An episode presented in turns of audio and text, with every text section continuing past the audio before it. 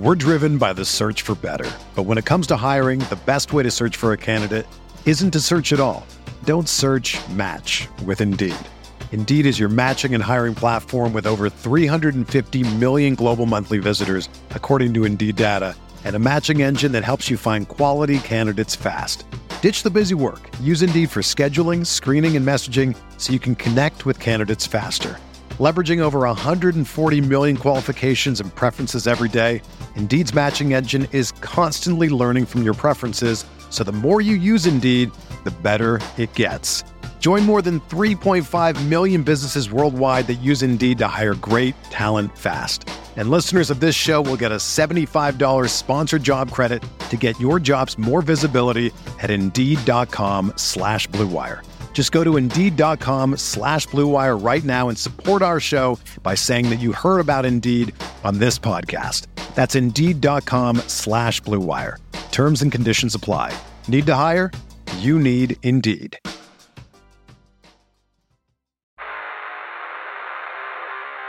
You don't want it. You don't need it, but you're going to get it anyway. The Kevin Sheehan Show. Here's Kevin.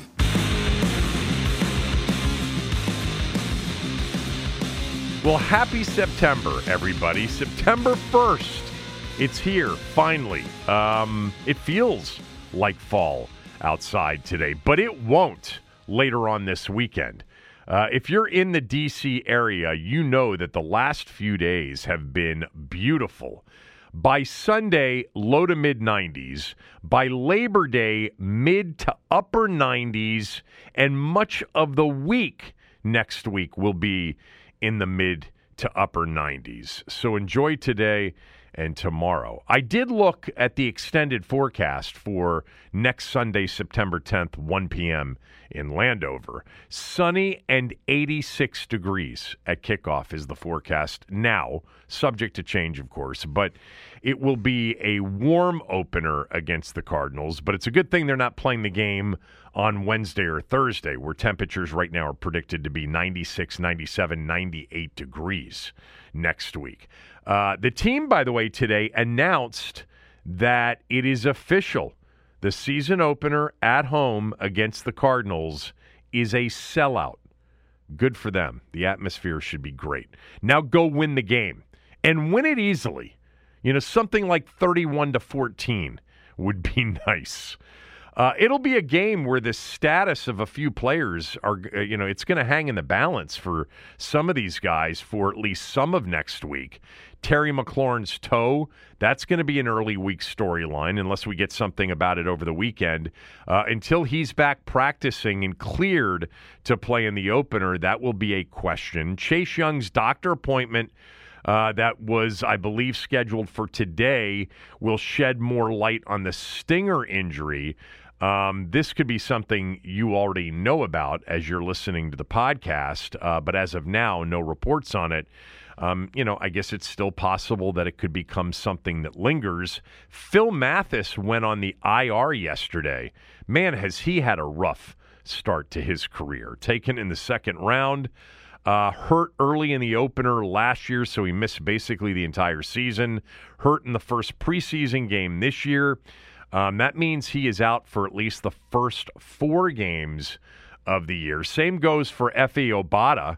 Uh, he's on the injured reserve as well. They added a D lineman, Abdullah Anderson, and then they added back to the roster yesterday Tyler Larsen, uh, the center. Um, some good news Logan Thomas back from the calf injury and says he feels good and will be ready to go next Sunday. Uh, coming up on the show today, Santana Moss will be my guest in the next segment, and then Tim Murray will be on with us at the end. We'll talk some college football with Murray, get some picks from him uh, coming up um, as well. My first smell test of the year coming up in a few minutes in this opening segment of the show. I've got five picks for the first full college football game, uh, football weekend of the year. Uh, last night, the Minnesota Nebraska game. Uh, it wasn't necessarily a great game, but it had a great finish. I felt badly uh, for Nebraska. The Huskers, over the last six years, they put this stat up. They've lost 27 of 34 games decided by a touchdown or less. Last year, uh, two and five in games decided by a touchdown or less. Uh, they had some terrible Matt Rhule clock management at the end of that first half last night. Matt Rhule's never been good at it, college coach or pro coach. Um, and they just completely mishandled. At the end of the half, they were down three nothing. They had uh, a first and goal, and then a second and goal at the one after the first down play. It's always incredible to me you know, in terms of what goes through or what isn't going through the minds of these men who are paid millions of dollars a year to do everything in their power to win games. And then they just either freeze up uh, in these last minute situations or they just don't know what to do.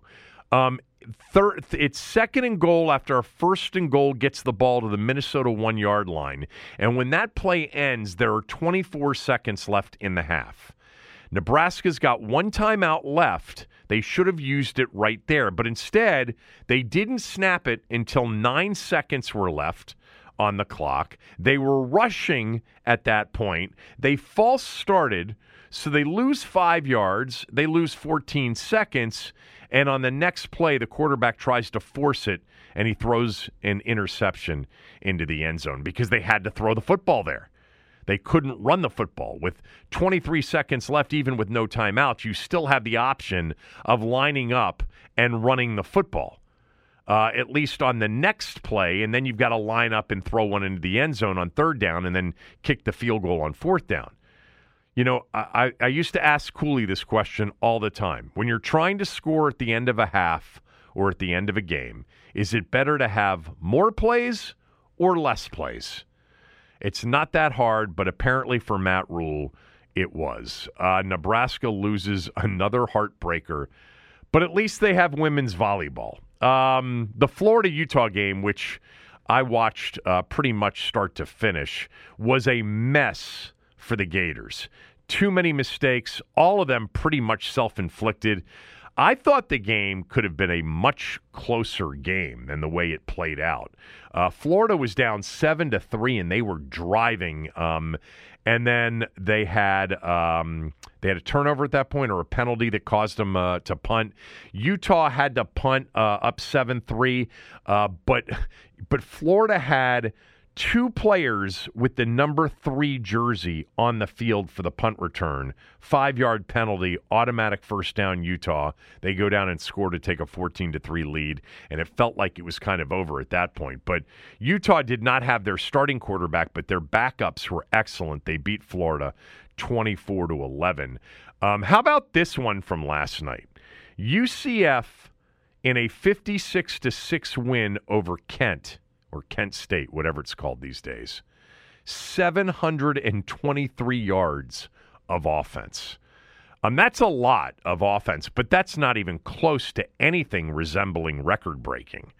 In 1989, Andre Ware led Houston to a 95 to 21 win over SMU. The Cougars in that game had an NCAA record 1,021 yards of total offense. That wasn't two teams combined, that was one team in the game. Uh, by the way, in that game, Andre Ware threw for 517 yards and six touchdowns. 340 of those yards and five of those touchdowns came in one quarter, the second quarter. Uh, also, by the way, about that game, Jack Pardee was the coach of that team, uh, that Houston team. And SMU was in the throes of the death penalty probation era after paying Craig James and Eric Dickerson uh, hard cash. Uh, so they didn't have much. But by the way, I was thinking about the 723 yards and the 56 to 6 wins. So college football has a couple of new rules this year, but all intended to speed up the game, something I've been complaining about for years. And I've suggested look, all they got to do is eliminate that clock stops on first downs rule. Um, keep it for the final two minutes of the half and the game to kind of keep the flavor of the college game of, you know, you get a first down and the clock stops even if you don't have any timeouts. But don't do it all game long. That's why some of these games were getting close to four hours because there's so many chunk plays in college football. There's so many first downs that go for 10 or more yards. So it was like the clock was stopping after every play or every other play. Um, I have not seen any data from last night, but what the, lengthening those games did with that rule is give you know teams the opportunity to gain more yards and score more points. So I bet you the 95 to 21 win with 1,021 yards of total offense. Now that the uh, you know college has uh, created rules to speed up the game, I don't think we'll ever see that that that record broken. I mean that that seems to me to be a record that will stand forever. 1,021 yards by one team you know, it's, again, it's one thing if the if the clock is stopping and you're ending up with 95, you know, snaps in a game. But if you're down to 85, and I don't, I think the um, the, the thought is they'll be able to slice maybe eight to 10, maybe 12 minutes off these games. Um, I don't know if that seems like a lot or will seem like a lot, but I think it'll be, you know, uh, five to 10 plays probably per team per game, somewhere in that area. Uh, the other things they're doing is, uh, the, the, you know, there's no t- two minute warning still. So the clock's going to roll on first downs until you're under two minutes. And then you can't call back to back timeouts anymore in college. You used to be able to call, if you had three timeouts left at the end of a first half, you could use all three to try to ice a kicker before a field goal attempt. Now you can only use one. And if there's a penalty at the end of the first or third quarter, they're not going to run an untimed down in that quarter. They'll just run the next play at the beginning of the next quarter. Um, anyway. Uh, that was night one in college football last night. Uh, don't forget to rate us and review us, especially on Apple and Spotify. It's always much appreciated. This uh, comes from ICB 80 five stars, thank you, uh, on Apple. And as I've mentioned before, uh, just a one to two sentence review is all you need to do. And he or she writes, Kevin should stay with Cooley for a month straight so we can hear him on the podcast all season long. Uh, yeah, Cooley suggested that I gave him half the amount of time he was looking for when I went out to Wyoming, so he's only going to give me half the time this year. I don't think he'll really do that. Um, so uh, thank you. Yeah, uh, uh, a rating and a review and a follow on Apple and Spotify, much appreciated. Uh, if you can do that. Um, before I get to the first smell test of the year, and then we'll get to Santana, I want to, as I have in the past, recommend subscribing to The Athletic. It's like a dollar a month these days. I mean, it's nothing.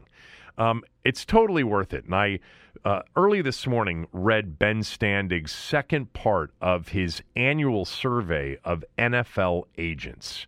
Ben's been doing this now. I think this is the fifth year where he surveys uh, a large group of NFL player agents on the condition of anonymity. Um, on a number of football subjects, NFL subjects, including lots of subjects having to do with Washington.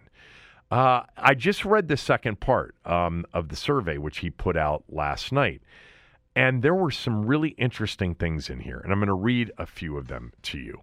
Um, first of all, there was there were several comments about Eric Bieniemy. I'm not going to read all of these because then, you know, Ben doesn't want me to read all of them. He wants you to subscribe to the Athletic, as I do, um, to to read the rest of them. But this was an agent about Eric Bieniemy and what to expect this year. Quote, I don't know that there's a more polarizing guy in the league in the sense that you have a faction of former players and analysts who just praise him and thinks and, and think he's going to be, for the lack of a better example, Andy Reid. And then you've got a faction on the other side that thinks he's going to be a disaster as a coordinator without Andy. I don't have a prediction, but I'm fascinated to see how it all plays out. Yeah, I mean, that's the thing with Eric Bieniemy is that nobody knows. Like I've talked a lot about Sam Howell, nobody knows. The offensive line, eh, kind of don't know. Um, Chase Young, don't know. But Eric Bieniemy is a don't know. Now, there are things about training camp in the offseason that seem encouraging, uh, but, you know, he does not have Patrick Mahomes here. Uh, Andy Reid did a great job with Alex Smith, did a great job with all of his quarterbacks in Philadelphia, obviously, but didn't win a Super Bowl until he got Patrick Mahomes. Um, but I think that's really the way a lot of people in the league are viewing this. They don't know how it will turn out because we don't really know how much of what Kansas City did and accomplished was Andy Reid, Patrick Mahomes, or Andy Reid, Patrick Mahomes, Patrick Mahomes, and Eric Bieniemy. Um, then there were, uh, God, man, there was a lot on the Snyder exit. I, I think it's actually um, kind of interesting. I'm not going to read them all. I'll read a couple of them. Uh, but, you know, we've always said about Washington during Dan Snyder, uh, especially over the last decade, much more so than the first decade, is that guys just didn't want to come here. Um, and the only way to get them here was to overpay. Uh, and it just wasn't a destination, um, Washington, as long as Dan was here. Uh, and, and it wasn't for the most part. You know, occasionally they got some players, but usually it was because those players didn't have a lot of other choices. Uh, to make the kind of money that Washington may have been offering. But there are a couple of quotes about Snyder. Quote from an agent on the condition of an- anonymity. Now it will be easier to get guys to come to Washington. And then he added, hopefully they will treat families better going forward. Uh, another agent. This now makes Washington more intriguing for players, can now evaluate more than just the money. Um, another one. Uh, it's great for the team. Snyder was actually great for agents because of how impulsive he was. If you had a top guy that he wanted, you could go right to him and get a deal done. He'd pay whatever you wanted. Dan was a terrible owner, and the sale made the team a little bit more attractive. They still have problems. I mean, they got to clean up the front office a little bit. They have a good personnel staff, but they need to work on their communication. Uh, that was from an agent. And then there was, um, let me just, there was this one.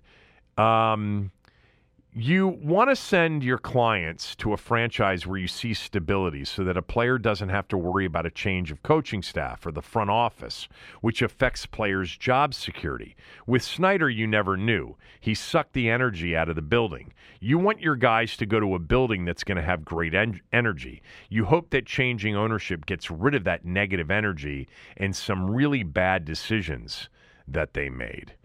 Um, there were a lot of others on Snyder. And then there was a section on whether for uh, what advice these agents would give Josh Harris. Um, let me pick out a few here. Uh, don't waste goodwill. Act swiftly and appeal to the fan base. They look ready. Uh, second piece of advice blow up the front office. Um, a third p- a piece of advice: hire the best qualified football person you can, and then get out of get out of his way. And then here was another one: treat the players like humans. Um, you know, there's something. It, it's a long answer, but uh, you know, essentially they said Dan treated stars like stars and bottom players like bottom players, uh, which is something I always talked about. That was part of the problem here. That's why you'll never hear Clinton or London or you know Santana, you know, say bad things about Dan because he treated stars so well. Um, but uh, no matter what you did internally with Washington's franchise, until you cut off the head of the snake, it was going to trickle down and not be a good place to work. Um, then there was a whole uh, section on Ron Rivera. What do you think of Ron Rivera, the job he's done, and what's next for him? I'm telling you guys, most of these answers from agents are really complimentary about Ron. This is the thing that I think a lot of people who are fans of the team don't get. And look, we know more sometimes than NFL agents do. We're living day to day, you know, play by play in these games, play by play with his press conferences too. Um, but here's one. Uh, I think he's done a good job. I've got a ton of respect for Ron. And I think taking that job and having to deal with ownership was obviously difficult with Dan there. I think he's done a good enough job. I think now we can really evaluate him more based on the job he's doing because I don't think he has the same obstacle in front of him with Dan gone. Um, another agent. I'm still a fan. He's been handcuffed since he's been there in some ways. You have to have a quarterback. Maybe Sam Howell finally fills that hole. Another agent, love him. Uh, but I'm not sure he will survive this ownership change no matter what. Owners want to put a stamp on their new toy. Um, another one, love Ron, root for him. Uh, another one, I love the guy, straight shooter. He'll do what's right by the young men no matter what. I mean, overwhelmingly positive stuff about Ron. You know, there's something, you know, uh, here's another agent. Better win. He's facing an uphill battle. Um, but yeah, uh, it's it's always uh, interesting to me. Um, even when I have people on the show from other NFL cities, and they have a lot of respect for Ron Rivera. Uh, Sean King didn't um, last week. Uh, he did not. It was not a big fan of Ron Rivera, but a lot of people are. Um, all right, let's get to the first smell test of the year. Kevin looks where the John Q. Public is putting their cash and does the opposite. It's, it's time, time, for the, the smell, smell test. test. The smell test is brought to you by my good friends at My Bookie. Guys, if you're ready to wager on football my recommendation is my bookie. Even if you have a place, use my bookie as your second spot to comparison shop on things like point spreads and money lines and over under numbers and pricing.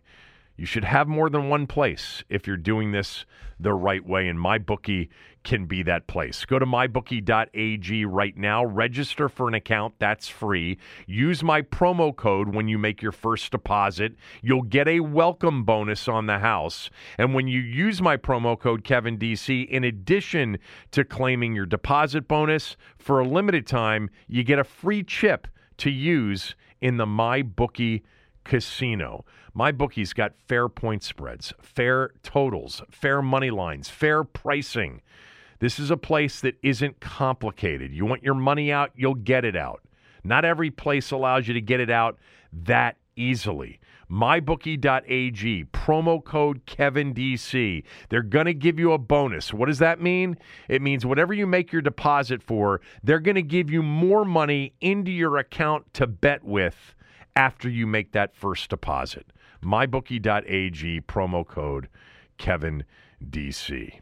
18th season for the smell test. Uh, 12 winning seasons, five losing seasons. For those of you who don't know, uh, the smell test is, for all intents and purposes, a contrarian handicapping philosophy. Now, everybody seems to be doing contrarian handicapping philosophies these days, but they weren't 18 years ago. Just like everybody seems to be doing a mock schedule these days, um, but they weren't, you know, 10 or 11 years ago when I started doing it on the show. Um, but uh, it's more than just betting against the public. You know, it's more than just finding out who the public is convinced um, is going to win and cover uh, you know, because the books have messed up the point spread. It's more than just that. As many of you know, I've had good contacts uh, offshore primarily over the years, and that gives me real data and real inside information on not just you know where the public uh, wagering is, both you know in terms of bets and dollar volume, um, but also where a lot of the sharp money is. Uh, a lot of you use those sites that indicate sort of the public uh, percentage breakdown. Not all of those sites are accurate. In fact, all you have to do is go to two or three of those sites, and you'll see sometimes, you know, one game, you know, take Arizona and Washington. Washington's getting 56% of the action, Arizona's getting 44%. Then you go to another site, and it shows Arizona's getting 56% of the action, and Washington's getting 44%. They're not very accurate. So, kind of the idea that the public is wrong more than they're right, along with a lot of the information that I'm able to get, especially during football season, and a lot of experience on the kinds of games that kind of set up for this. Um, it's all part of it. Uh, it isn't fun. Um, I really do, even though I do wager on football and have for a long time on sports in general it's as my friends and I say when we're in Vegas, Vegas, it's not for everybody. Um, so you know, tread lightly. Uh, this should be for entertainment purposes only. wagering should be for entertainment purposes only. Don't believe people out there, and we've had some in town that own teams that have tried to make people believe that they can actually turn this into a career. No, you can't. Uh, Billy Walters did, uh, but that's, you know, one in many, many, many millions. All right, let's get to it. Uh, week one of college football. I didn't have anything last night, and I don't have anything in the games tonight either. I do have four games tomorrow, and then I've got a pick in the final game of the weekend on Labor Day night. I'm sure you can already predict who that uh, pick is. Um, but let's get started. Early tomorrow, 12 noon, Fresno State at Purdue. Uh, Fresno and Purdue are totally different teams than they were last year. Uh, Fresno's lost a lot of their players offensively, including Jake Haener, who's in New Orleans, as a backup to I think he's a third stringer right now to Derek Carr and to Jameis Winston. I liked Jake Haener as a college quarterback. Um, Purdue lost Aidan O'Connell. Um, and their top two receivers, uh, including the kid who we saw last week with Cincinnati. Um, I do like um, Fresno State in this one, in part because Purdue's lost a lot and they lost their head coach Jeff Brohm, who's heading back to Louisville where he played after leading Purdue to the Big Ten West title a year ago. Don't forget, Purdue was in the Big Ten championship game uh, last year. Uh, this line is short. Uh, Fresno is getting four at Purdue, and the public is backing Purdue. And there was very early sharp money on Fresno State. So give me Fresno plus the four. Up next, Iowa minus 25 at home against Utah State. Now, I nearly passed on giving this one out.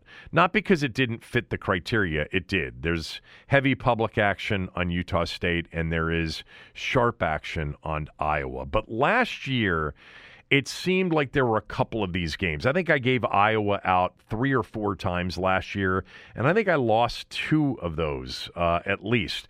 Week three last year was the first time I gave them out. They they won their opener last year seven to three against South Dakota State, and then in week two lost ten to seven in that first game, the, the touchdown wasn't even an offensive touchdown. They literally like had seven offensive points in the first two games, and they were laying 24 points in week three against Nevada. And I gave them out, and they won the game 27 to nothing. And I think I made the call uh, that Friday and said this is going to be like 30 to 3 or maybe 28 to nothing and it was 27 to nothing uh, they were dominant defensively last year, and they were horrendous offensively last year. Now, they lost Jack Campbell um, in the draft, uh, but they got a Virginia linebacker, Nick Jackson, who was a big time star at UVA. And the defense is expected to be very good again. Offensively, Um, we'll see. You know, they McNamara transferred from Michigan to Iowa. So they've got a different quarterback situation uh, than they've had here in recent years. Uh, I guess there's an expectation that they'll be better offensively. Look, Kirk Ferentz was an offensive head coach for many years, but his defenses have been so good here recently. But that's a big number for a team that could barely score last year to give out in an opener. Public's on Utah State. I will take Iowa and lay the 25. Um, next up, there's a team that I like this year uh, because of the coach in particular and because of what he's building, and that is Bret Bielema at Illinois. But I do not like him tomorrow in their game against Toledo. Toledo had a great season last year. Um, Toledo's getting nine at Illinois. Uh, people are packed in on the Illini thinking this could be a good year, that they could contend in the Big Ten West. They're laying less than 10 at home. There is some sharp money on Toledo. Uh, Toledo can score. Illinois is very physical. They were very good defensively last year. Um, I'm going to take Toledo plus the nine in that one.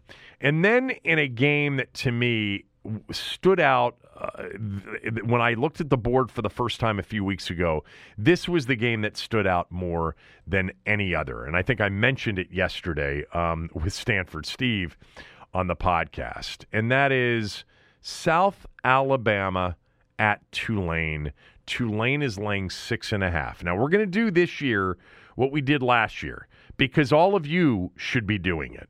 We're going to buy the half point and get South Alabama, USA, at plus seven because that's where you're going to have the game, and that's where I'm going to have the game uh, tomorrow. But that line sitting there at six and a half is just begging you to play Tulane, a team the last time we saw them beat USC in the Cotton Bowl, beat Caleb Williams, the Heisman Trophy winner, 46 to 45 in the Cotton Bowl. Tulane lost Spears, but they've got a lot coming back. Uh, this was a hell of a football team, but so was South Alabama last year. They've got 18 of their 22 starters coming back off of a team that went 10 and 2 last year in the regular season.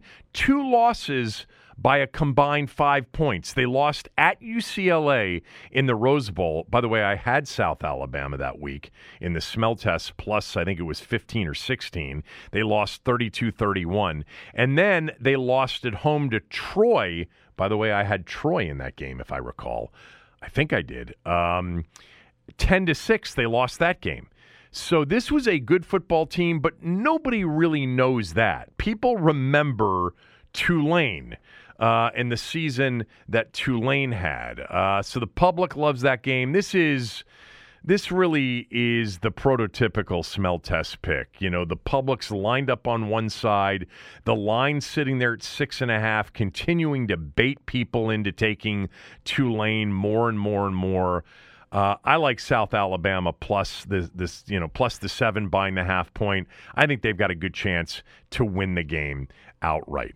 Uh, and then lastly, let's go to Monday night. The Labor Day night game is Duke hosting Clemson. Duke hosting a nationally televised standalone Labor Day night game against Clemson. Uh, I would imagine Duke's going to have the biggest crowd that they've ever had. They had a great season last year. They've got an NFL quarterback in Riley Leonard, um, who's back this year.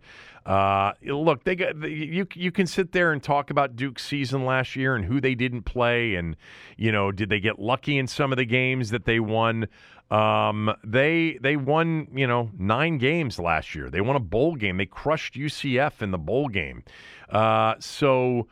Uh, I like the 13 uh, with Duke at home. Uh, that's the play. Uh, the public's all over Clemson.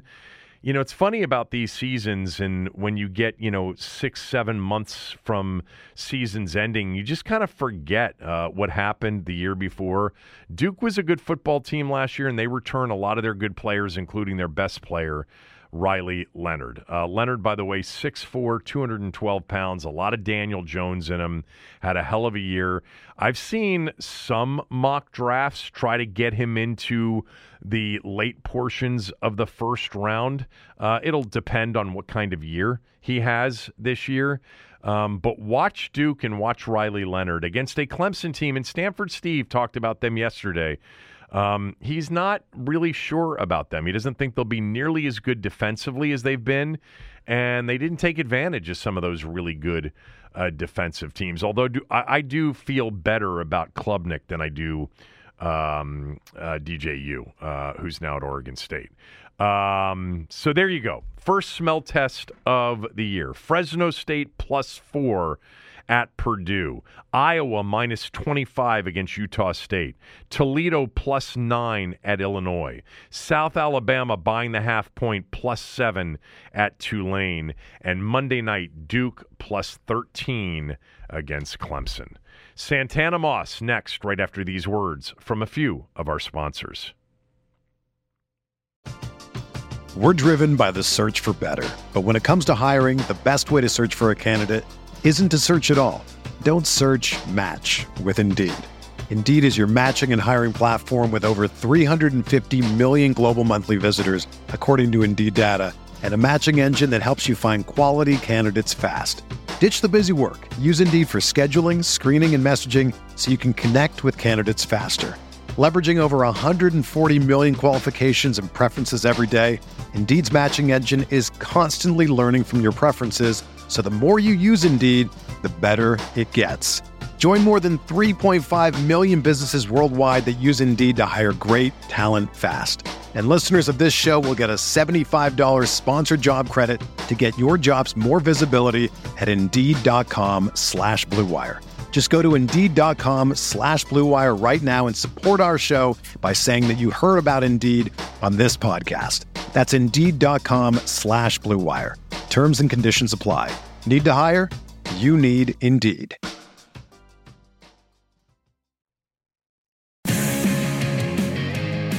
This segment of the show brought to you by our good friends at Shelley's Back Room, 1331 F Street Northwest in D.C., the home of the best cigar, one of the best bars, and one of the real underrated menus uh, in town as well. Bacon wrapped shrimp for dinner. How does that sound? Followed by key lime pie for dessert. Maybe a conversation with somebody like Thom Loverro. I guarantee you he is chomping at the bit to get to Shelley's next week after being out of the country for a month. That is at the top of his list. Uh, if you're looking for a place to have a cigar, have a drink, have a great conversation, have a great lunch or dinner, Shelley's Back Room, 1331 F Street, Northwest.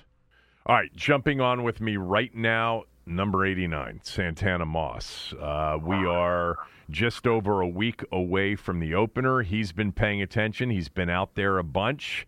So let's just cut to the chase. Uh, what do you think of Sam Howell? And is there anybody that he reminds you of? You know what, Fred? Fred Smoot. You know he he has all the fans, and he says he has a little Tony Romo in him, and I kind of see what Fred sees when it just comes to the the escapability. Tony Romo was one of those guys that, you know, and I, I'm quoted, you know, during my last few playing years, I remember telling folks when I used to hear so much flack about, you know, the Cowboys and their quarterback situation, but it wasn't about Tony Romo. I feel like Tony Romo was one of those. He was one of those quarterbacks that they kind of didn't give the full benefit of the doubt. Um, I actually liked him as a, a passer, and I would have loved to catch passes from him. So when I watch Sam and see some of the things he's done thus far in his career, I see what Fred sees, but I think he has a he has a little, you know, he's a little more quick twitched up when it comes to you know uh, escaping the pocket. I think he's a little faster than Tony, but he has a strong arm and he's been precise, man. I mean, that's one of the things that jumped off, you know, the page to me this this this preseason. Watching him in practice and then watching him, you know, transfer everything he did in, in practice over to the preseason games, he he he's shown a lot of accuracy, and that's big especially for a young quarterback. And it's big for receivers to know that the quarterback is going to pin that ball on their chest or put it in a nice spot for them to catch it with their hands. You know, I thought you were going to actually give me a different comp, which is why I asked it. I thought you might say he is a more mobile version of Rex Grossman. And the only reason I say that is isn't there kind of a personality? I don't want to say personality. Uh, um, he's not a personality comp because Rex was more outgoing, but in terms of on the field, just being fearless. You know what? I mean, I see. You know, one one of the things about you know, kind of because you know every year you get someone in there, whether they're receiver, quarterback, lineman. You say you compare them to someone that you had here in the building before. Although Tony Romo didn't play with us, we played played against him a lot. Right. So I understand why Fred, you know, can give him that comparison. But Rex is a good one too. I just feel like the ball that he throws and Rex that Rex throws is totally different. Uh, Rex had one of those balls. It was almost like Sherman. He he just knew how to loft it up there, and it just was like his his timing was unbelievable at times, and the ball was always perfectly placed.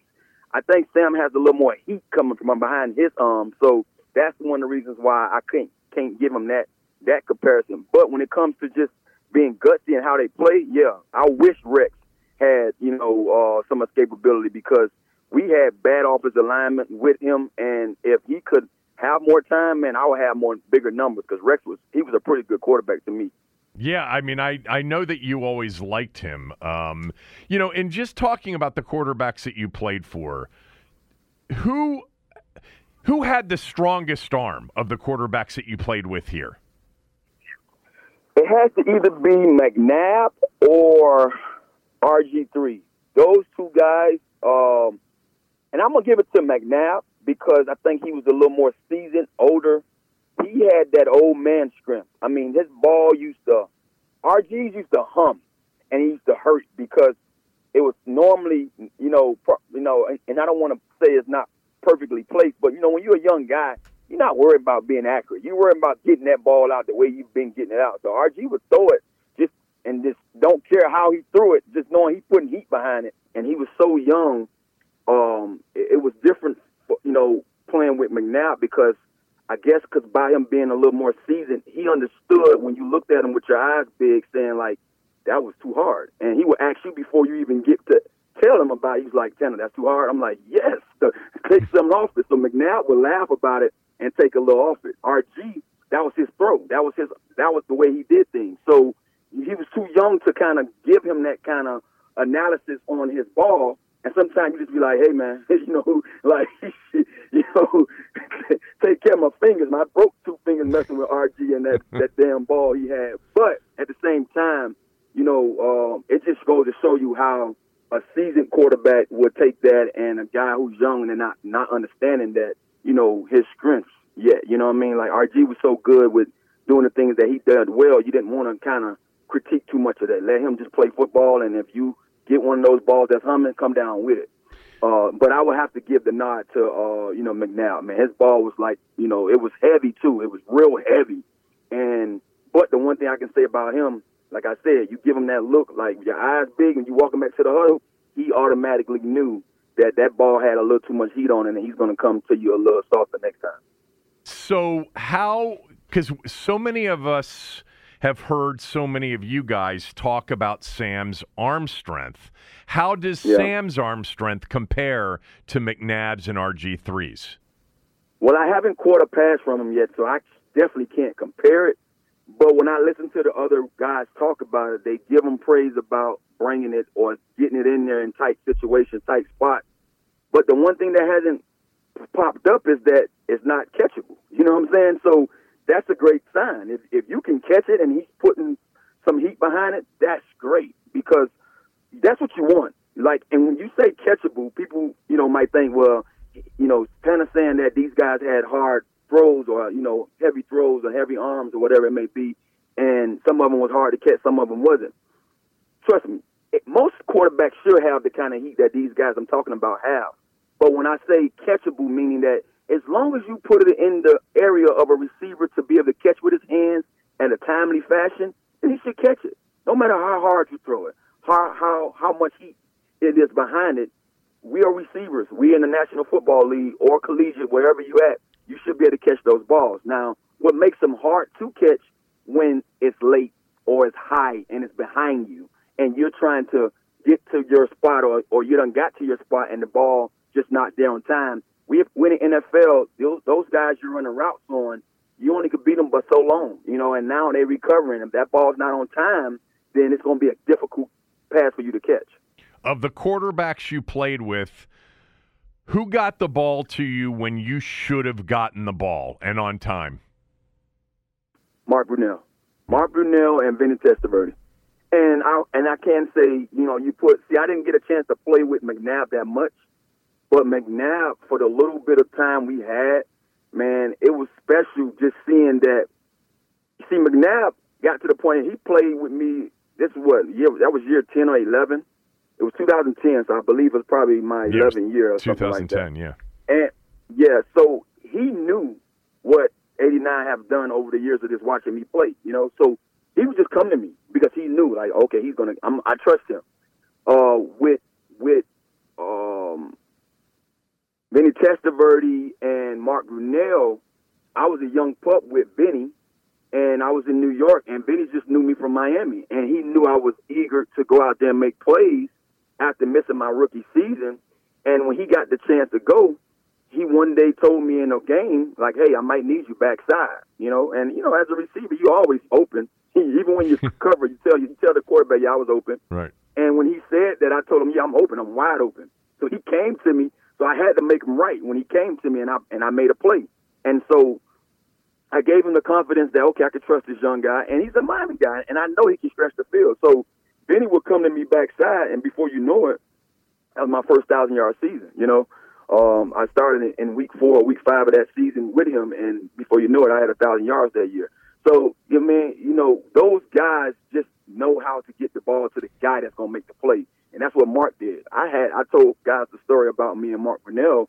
I knew Mark. I've been watching Mark Brunell when I was in, you know, high school, middle school, and he was with Jacksonville. I probably was in high school at the time. He was with Jacksonville, and him and Jimmy Smith and uh, Keenan McCardell. My, I mean, I watched those guys so much on, you know, in the weekends. Being a Florida kid, being a guy from Miami, and so when I got a chance to play with him, I'm just saying to myself, this is Mark Brunell. This is somebody I grew up watching. So I was thrilled just to be on his team. But when he trotted into the game, that first game we played Chicago, my first year, you know, first year as a Redskin in Washington, I had no clue what to expect. Right. And before you know it, it was like a match made in heaven, man. He just knew this. I guess he watched enough of me in practice and saw how I was getting open for Ramsey, and he just came came with me with the ball. He he, he just found me with the ball every time. And before you know it, we had that same chemistry that me and Vinny had had in New York. He would just tell me, Tanner, you open backside, I got you, Mark, and he would just throw the ball. And one of those games, if you want to, you know, think about it, the play that I made in the Jacksonville game, Yeah, and I won the game in overtime. I he asked me about that route in the first quarter, and I told him I was open, which I was. They gave me man to man, and I beat the guy off the line of scrimmage, and I had a go route, and he could have threw it to me, but Cooley was wide open, so Cooley made the play. He come back to me in that same play, different coverage, and he just said, "Hey, he was open last time. I'm gonna throw it to him this time," and I had to make him right. This time it was a, a, a, a I believe it was two under. They had a guy over the top and a guy underneath me, and I just saw the ball go up, and I said, "Hey, I got to make him right." So those are guys I love because when you watch my career of playing, it wasn't it wasn't always I was going to be in the the whole you know uh, whatever you call it progression of things. But the good quarterbacks or the quarterbacks that just know ball, they found the guy that's going to make the play, and that's what I I always loved those guys that made me you know who I was because you're nothing without your quarterback, and them the guys that gave me a chance to be special. You know, going back to the first game that you guys played together in 2004, uh, uh, you know, I'm sorry, 2005, um, Yeah. because he was with Laveranues in 2004. You came in 2005. Um, you know, you guys didn't score a touchdown, but you beat the Bears, remember, 9 to 7 in that opener. And then, of course, the next week is one of the memorable games in franchise history, the Monday Night Miracle. But I'm just curious, you know, no touchdowns through seven quarters of that season. And really seven, seven and a half quarters, seven and three quarters quarters uh, before you guys connected twice in the fourth quarter in that unbelievable, you know, uh, uh, end. But What was it like before those two connections in the, the legendary, you know, uh, Brunell to Santana twice in the final few minutes of the game in Dallas to win it 14 13? What was it like through those first seven plus quarters where you guys hadn't scored a touchdown? And by the way, in the Dallas You know- game, you really hadn't Mhm. even moved the ball. Bingo. hmm I mean, honestly, man, I love telling stories like this because fans and folks who watch the game or cover the game, they expect it to be something dramatic. Like, oh my God, we're pressing, we're trying to do something, we haven't scored a touchdown yet. You're just playing football. You're not even conscious of what's going on. You're just trying to move the ball and be, you know, you know, be the offense that you want to be. And so we hadn't paid. I paid no attention to we hadn't scored a touchdown yet. I was so busy being pissed the, the entire Dallas game that that week of Dallas, man, um, Coach Gibbs ran me until my tongue was literally hanging, dragging. You know, when I left the practice field that last Friday, that Friday before the game, because he just I put in we put in a bunch of new plays, and I told him I say, look, man, when I was in New York, Aaron Glenn was our top cornerback, and he Aaron Glenn followed me my whole rookie training camp. He's like, hey, I'm gonna get you better. And I mean, when I tell you, me and him, we had battles. And then I ended up getting hurt right before we played the first preseason game. So I no longer was practicing with him, but I just watched him closely. And every game we would play certain guys, and I know it was one guy that was like his kryptonite, and was Marvin Harrison. And Marvin ran the Dino route, and I put it in that week. I said, Coach, we need to run this route. Aaron Glenn could not cover Marvin Harrison with that. I th- thought of myself as a young, fast guy that had the same kind of speed or probably faster as Marvin Harrison. So we put the play in and we put some more plays in that I felt that we should be able to run with Aaron being out there. And we didn't run him the whole game. And so come fourth quarter with two minutes left in the game, Portis is just like I guess he had done he had done put his, you know, he checked the clock. We're like, oh well, man, we gotta, you know, we'll take this flight back home and get ready for next week. And he asked me, what's wrong with me? And I'm looking at him like, we got two minutes left. You mean what? What you mean next week? Like we didn't run nothing I asked for.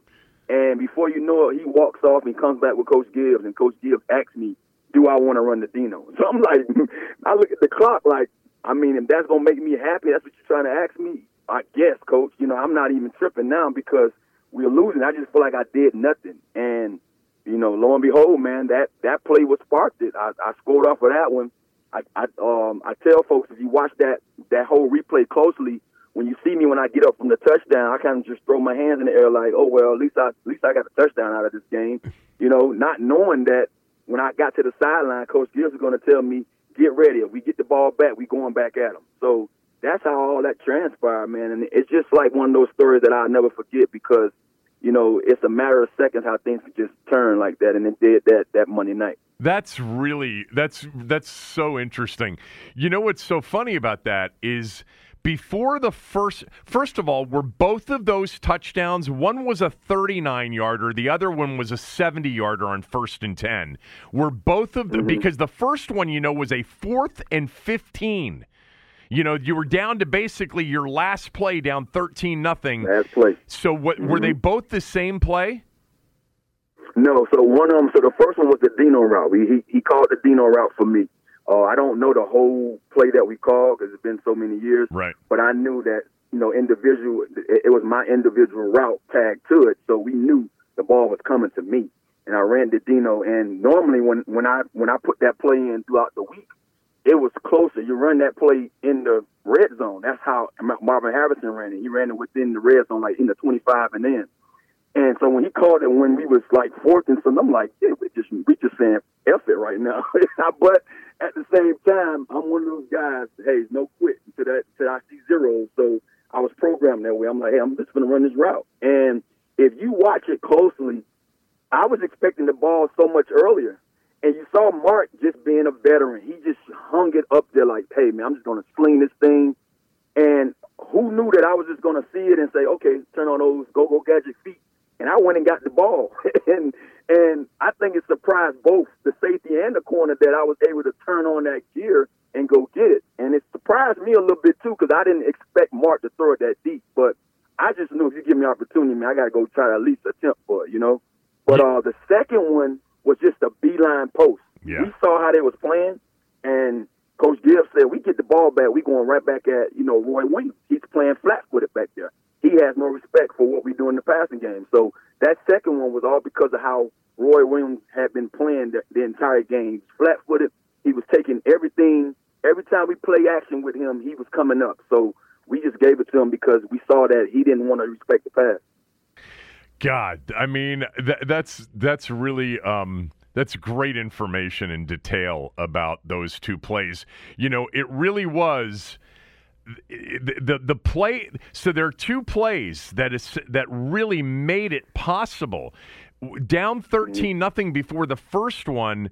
My memory is, and I'm trying to pull up the play by play right now. Um, is that there was like a third and thirty and Brunell And ran scrambled. for like Yeah. 28 Yeah. yards, and you guys had a 4th Mhm. and short, and you got it. And then your Yep. touchdown, I remember, was fourth and 15.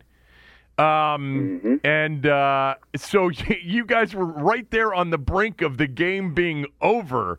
You know, if Mark doesn't make that long run, uh, if if if the fourth and fifteen, if you don't look up, you know, if Mark doesn't throw it where he throws it, and then when you got the ball back, it was like game on. But still, it was so Yeah. shocking, Santana. You know, we all are are football fans. Very very infrequently do you see a, a team that can't score, can't move the ball all game long, and then in their final two drives, they strike gold on bombs. You know, that just doesn't Yeah. happen. And it was so shocking. And, and the only thing I'd ask is just do you remember after the one that gave you the lead? The game wasn't over yet. Um, because Mm-hmm. Dallas, you know, had uh, two more opportunities, and Sean had the big hit on, I think it was Yeah. Crayton. Um, but uh, Yeah, he had yeah Crayton, and then he I think I think he tackled um Terry Glenn. Terry Glenn. He got the last catch. yeah, exactly. so it was But- Crayton and Terry But Glenn. what was I mean? What was it like to be a part of that at the end of that game when you guys, you know, won it? Man, it was surreal. Honestly, you got to understand something, um, Sheen, and it's just the person who I've had always been. Great things happen to good people, and I say that, and people have their own way of, you know, you know, than that. But I just felt like for the the way I got to Washington, from even when I was supposed to come to Washington as a, you know, a draft pick, and how it just full circle, and I still got there. And the year that I had to get me there before I got there, I remember me and Dan talking, and he was like, "Bro, after that playoff run you just had, he said, you know, Dan had been trying to trade for me every year since my rookie year because he wanted me as a rookie, but Schottenheimer wanted a taller receiver, so he picked Rod Gardner in front of me.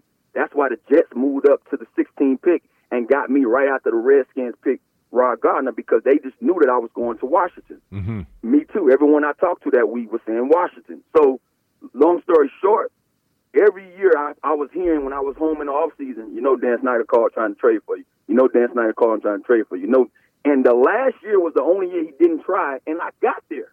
I still ended up getting traded there. So it was just crazy how all that transpired, and then for me to be the guy that made that play the second game of the season, you know, for us to, you know, one give Dan Snyder or give the organization their first win in Dallas since who knows when, and to spark that season, the way we sparked that season, man, it was just one of those things. I I'm one of those guys. I believe in all that type of stuff. So I really walked out of that stadium stunned a little bit, but at the same time, looking up at the skylight, this is one of those moments again that I've been a part of before when things came my way because of some of the things that went on that got me to where I was at. And I was just thrilled, man. That was like, and to me, that was like, here I go. You know what I mean? If you haven't known yet, here I go. And I know, I knew after that game it was going to be hell for everybody who faced us because they just show, I, I just show, and and we just show what they can do with me. And so every week it was just so special to go into practice because now Coach Gibbs understands what he has. And he's like, he was just making up plays now for me, like, hey, can you run this route? Can you run this route? Can you run this route? And I'm like, I can run them all, coach. And so that's what we did the entire season that year. We scrapped the whole passing game, and we would get everything that the team, you know, before us played, and we would use their plays. If it was good, if it worked, we ran everybody else passing game just so I can have a wider option of things to do in that offense. Interesting. I mean, because of, you know, from that game forward, you guys, you know, st- took off offensively. You had the you scored Yeah. 50 plus against the Niners. You had the Mm-hmm. the big game against Tampa that you lost on that all-star two-point Yep. conversion, which wasn't a two-point conversion. And then you guys ran the table at the end of the year, obviously after those close losses against the Raiders and the Chargers um, at home. But you know, um, there's so oh, I just had it. I had a thought and I just lost. Oh, so back to well, first of all, you know, Clinton takes credit for getting you to Washington because Laveranues won Yeah. it out, and Clinton claims and has always claimed to me that he went to Gibbs and said, "Just send him to, to New York and bring Santana Yeah. here." Um, so you believe that, right? Is that true? That's the story. He's not lying. Yeah. I got a call from Clinton. I got a call from Clinton at the end of the year. Matter of fact, we was all hanging out. We was we we, we, we all come back to Miami when the season's over with. And if anyone know me back in those days when I was real young, they used to call me Angry Man from college all the way up until I guess until I got a, a little, you know, later in my twenties. I used to just be angry about everything, and I I just had You? that. I guess was my yeah, yeah, man. I mean, you probably won't believe it, but trust me, the guys who knew me, they knew. They would call, and so Clinton saw me one night. We getting ready to go out, and I'm still it's lingering. Like whatever I just went through. We went to the second round playoffs that year, but I was pissed because prior to us making it to the second round playoffs, they wasn't throwing me the ball in New York. And you got to think, I had just came off of 1,100 yards the season before. Yeah. So we saying here like, why are you not getting the ball? And I just didn't understand it. But that was my introduction into how they do things in the NFL. If you got off a year before or whatever year it was, and you got a you got a you got a payday coming up, they're going to milk you because they don't want you to break the bank. And so that's what they did that year. My my my last year in New York, they wasn't throwing me the ball. And Quincy, it took for Quincy Carter came over from the Cowboys. He was like our fourth screen quarterback because Chad went down, Benny went down. I'm not even sure if Benny was there then, but whoever else, I think it was Benny. Benny went down. We had some other guy named Mark Bolger, I believe. Yeah. He went down, and Quincy Carter was. Me and him came in the same draft class, so we would talk a lot. And he would come to practice and say, "Hey, Moss, I don't know what's going on with you and the coaching staff, but bro, I'm watching film and you're wide open. And they ever put me in a game, I'm throwing you everything. That was that's the way he gave it to me. And I told him, I say, man, you know, this is my contract year. This is my last year before my, you know, you know, they supposed they promised me to talk new money coming into this season. And he said, that's what's going on. So, long story short, that year we was up and down too, but we had a chance to make a run for the playoffs. And all the quarterbacks go down. Quincy comes in. I'm not sure if it was 100 yards every game, but it was just about. I think the last four games I played with Quincy that year, uh, in 2004, we made a run with me and him just making play after play after play. And I think I had at least, if it wasn't 200 yard games in that those last four, it's probably probably all four. But we got off together, man. That was that would push us in the playoffs. So, you know, that's what was on my mind going into that that off season. Like, man, they effed me. You know, they really tried me. And then the playoffs, I had a great playoff run. I had 100 yards the first game against San Diego with a touchdown. And then I asked um, Herm Edwards, which they was mad with me about, you know, being a punt returner. I took myself off a punt return that year because I feel like, okay, you want to dig me, I'm gonna dig you guys. You know, you want me more as a punt return anyway, so I'm not doing it. So I didn't do it, and it was many other reasons because of you know, you know, for me not to do it. My hamstring was kind of lingering. You know, it was bad the whole year, so I wanted to be more to the to the offense than I was to special teams. But playoff time come, I feel a little better. I was rested, and I'm like, hey, you guys want me a punt return? I'll go back there this week, and I'm gonna run it back. That's what I told Herm Edwards, and he laughed. You know, Herm was a good guy. He laughed, like, all right, you asked for it. They put me back there. My second punt return in that Pittsburgh game, I runs the back for a touchdown. I believe 80 something yards. It's the first jet punt return in the playoffs. So you know, all that stuff was in me. 75 going off yard, to the offseason, 75 like, yard punt return. By the way, just just so you know, because I just pulled up the box score, Chad Pennington was the quarterback. Yeah, he was a quarterback in the playoffs. He, Okay. he got back healthy. Yeah, Got exactly. it, got it. He got back healthy the last two those those two playoff games. He was back from his little his you know his little uh, short break. Right. But um, yeah, man, all that stuff just kind of was lingering around, and I was with Porter's, and I told him how, you know, I feel like I could have had way more yards. I caught 800 something yards that year for almost 30. I think I had 35 catches or 40 catches. You, you, You probably can pull it yeah, up right I'm, now. I'm pulling it up right now. Hold on. Um, in 2004, you had 45 receptions for 838 yards, 18.6 And- yards per catch. and and Coles had hundred catches for nine hundred something yards. And Porter said to me, Coles had double your catches, and you only had hundred yards short of him. So Right. you want to come to us? And I say, yeah, you can make it happen. And that's how it all started. Um, you want to know something uh, that's also interesting? The Chargers team that you guys beat in the first round of the playoffs was coached Mm-hmm. by Marty Schottenheimer, who still to this day, Santana, I think that was Dan's biggest, single biggest football mistake was firing Marty after one year because they started 0 and 5 in 2001, ended up 8 and 8 with Tony Banks at quarterback. Um, and Marty Wow. just Marty won everywhere he went.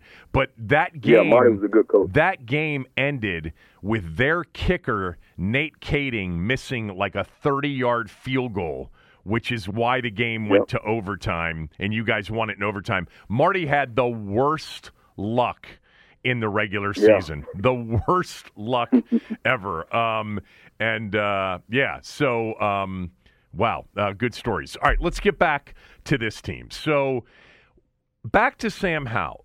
So you're you're you're optimistic, and I think a lot of you guys are optimistic based on what you've seen. Yeah. But what are you concerned about? I'm just concerned about his youth. You know, that's more than anything. I think with any quarterback, when they're young, you know, I want him to understand that this game isn't peaches and cream, which I'm pretty sure he knows.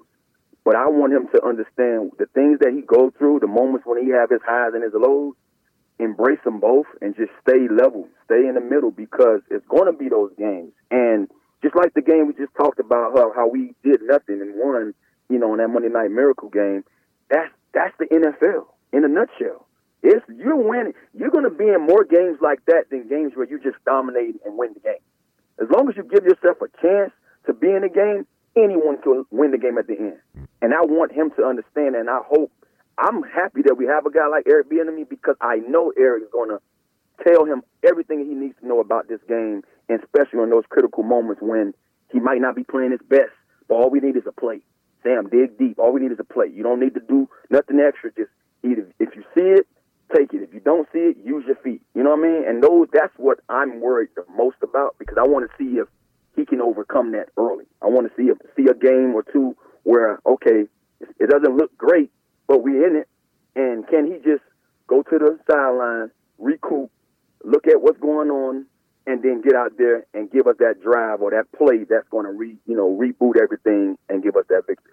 So true. Um, you know, you don't know uh, until he's out there doing it whether or not he will handle the adversity Yeah. that inevitably is going to come with a young quarterback. It comes with every young quarterback. Their ups and downs and how they handle the downs is so crucial.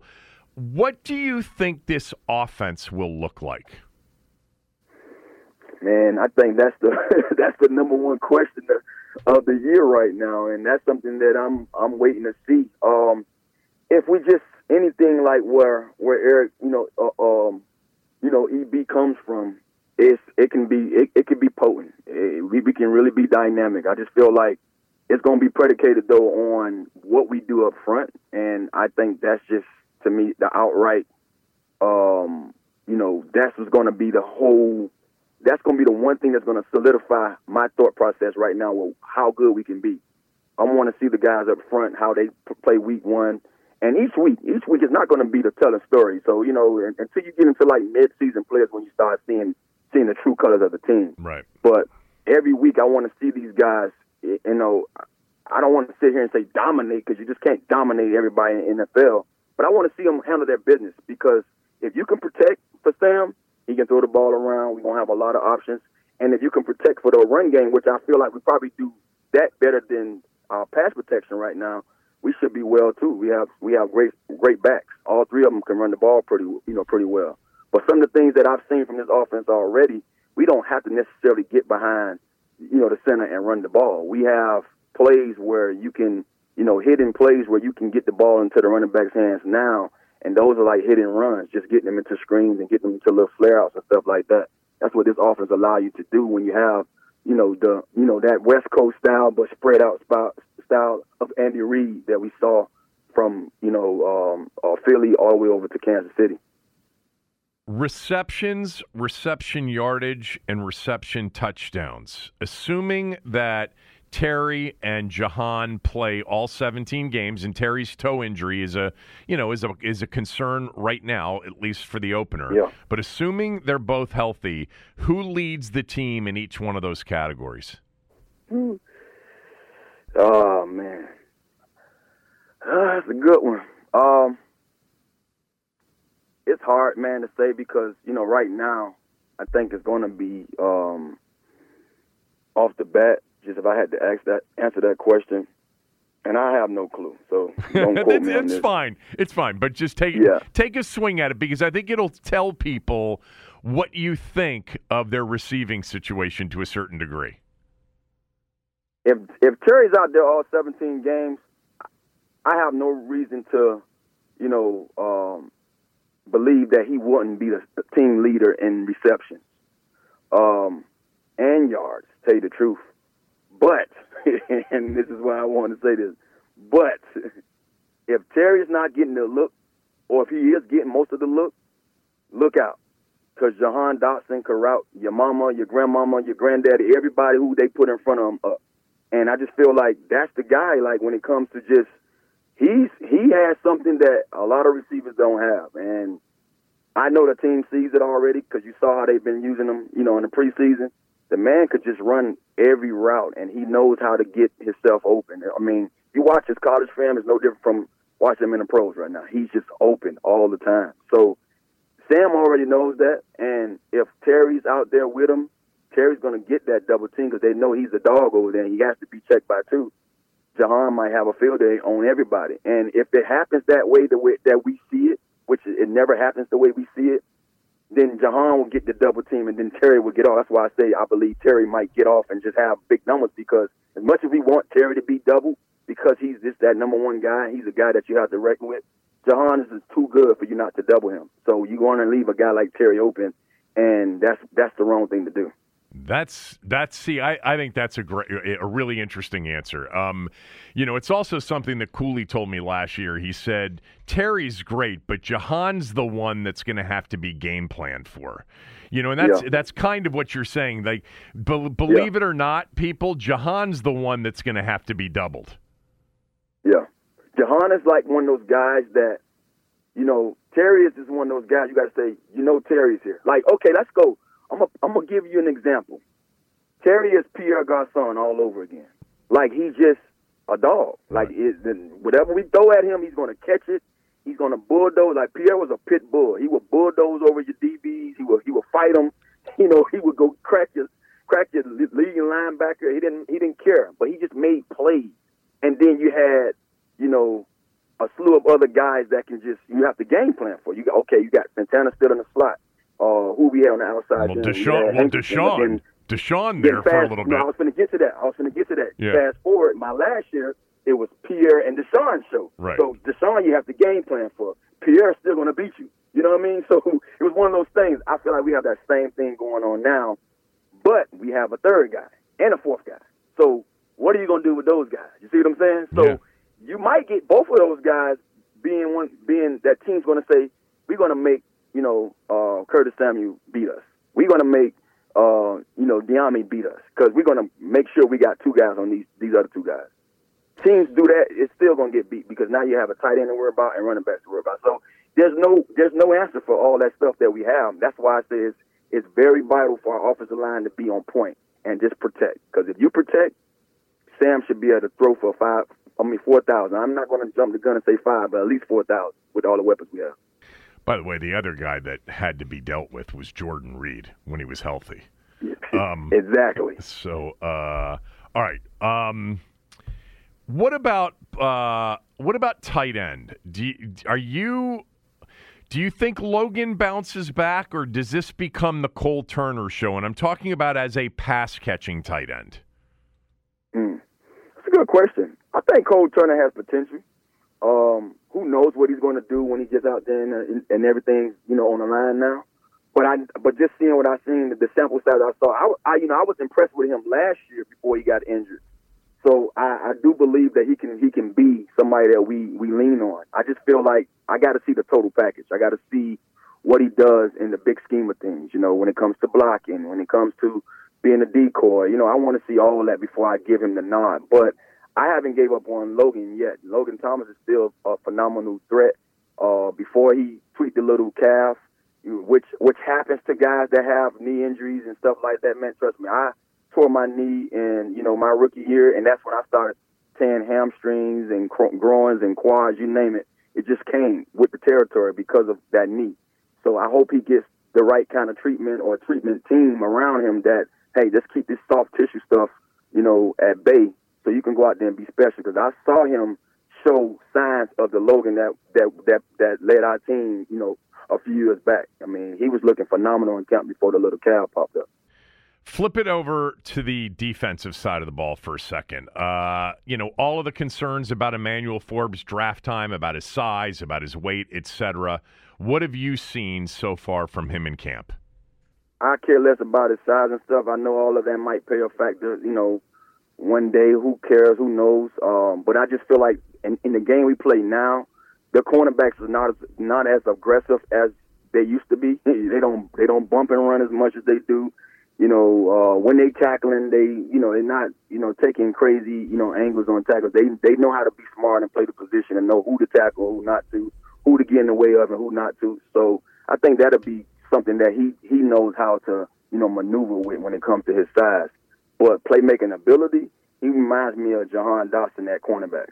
Mm-hmm. That's that's um, I mean, and it's just I'm not saying that he's a he just has a way about playing that position smoother than any other body that I've ever seen play it. And and it's a lot of guys that play it at a at at, at a high level, but he just seems so confident, so smooth, just know everything about every route that comes towards him. Like I haven't seen a route that just no one just beat him yet, you know, in practice. Just haven't seen it yet. He's he's there, and even if he you have a step on him, he's still there. Like he's just one of those guys. He's been showing that from day one. So I'm looking forward to seeing him do big things, man. I really want to see the guys up front, you know, um, get out the guys because I know what that can do for our secondary. I've been a receiver for a long time, and I tell folks time and time again that I care less who you play that corner or safety if you have a, a, a serious front front four or five guys and they get out to my quarterback and he doesn't have time, then you know cancel Christmas for me because those guys are going to have easy picking, yeah. and I think that's what our, our secondary is going to have. They're going to have a lot of balls thrown up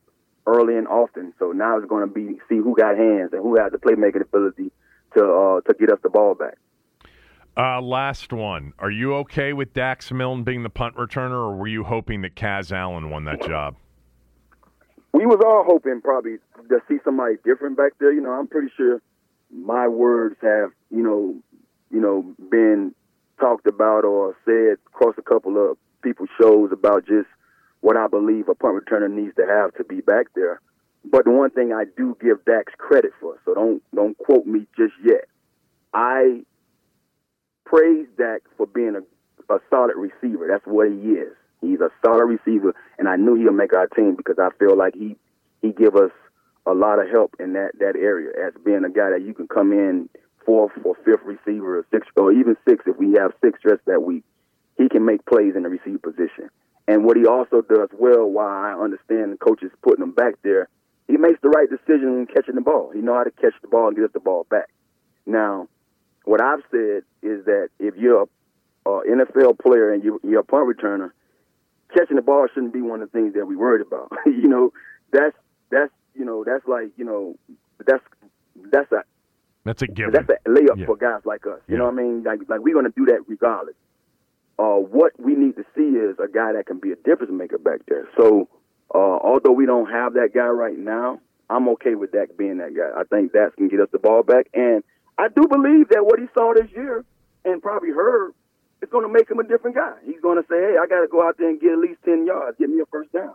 And when he starts doing that, like, you know, I didn't expect that much of that last year because I didn't know of his, you know, journey or his, you know, his story of being a punt returner. It's kind of new. When it's new to you, it's hard for you to expect the guy to do that on that level. So I think now with being in his second year, if he get a chance to go back there again, he will have a new a new uh, energy about the you know the position and go out there and probably do a little more with it. So I'm not making them. I'm not forcing them to do do something special. Be you, Dax. Catch the ball first. That's what we need. We need the ball back. But with the leverage that he has and what he's going to have, you should always get a first down at least. You know, we could do something like what they did with you, which is put Jahan back there in a couple of big spots if they need one, because mm-hmm. he yeah. he is he's one of those returners that could absolutely flip the field and turn the game around. Yeah, him or Curtis Curtis Samuels. Yeah. I'm, I'm surprised that I haven't seen him back there yet, and I'm not sure if those guys. I know Jahan had a little, you know, experience back there in college, but I would I would assume Curtis being that he's just a guy that he touches the ball and he can do things with it.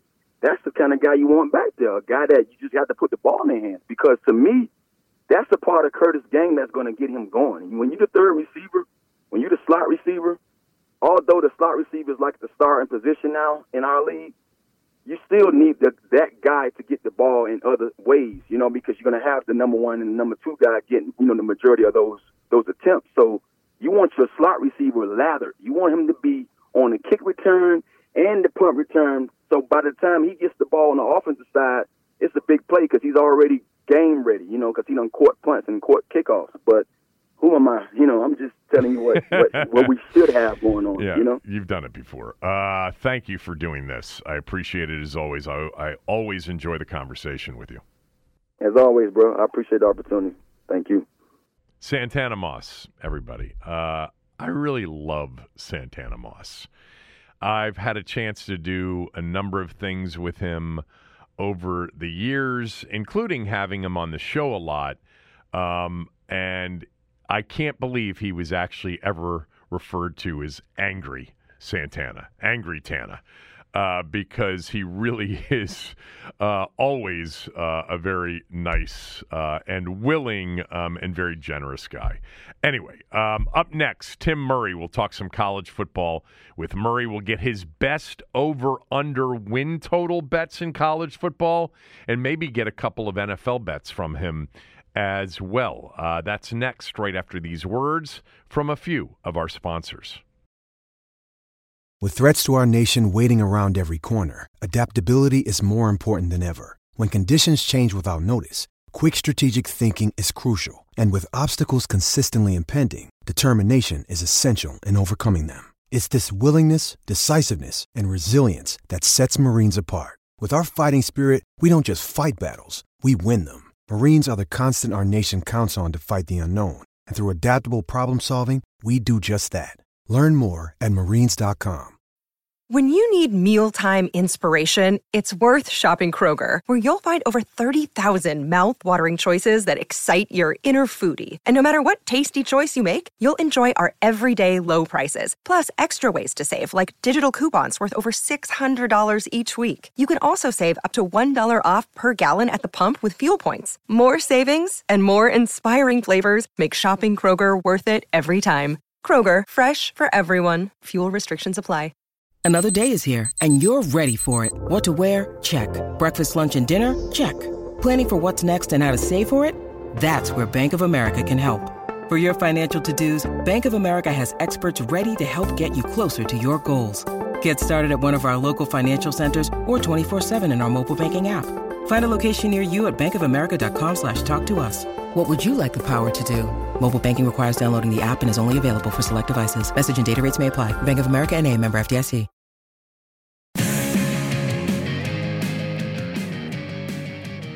Tim Murray about to jump on with us. Tim does his show from the Circa Sportsbook studios out in Las Vegas. The Circa Million and the Circa Survivor pools are still open and available uh, until September 9th. the week from tomorrow, 2 p.m., is the cutoff for it. $6 million in guaranteed prizes for the Circa Million. Pick five games against the spread every week.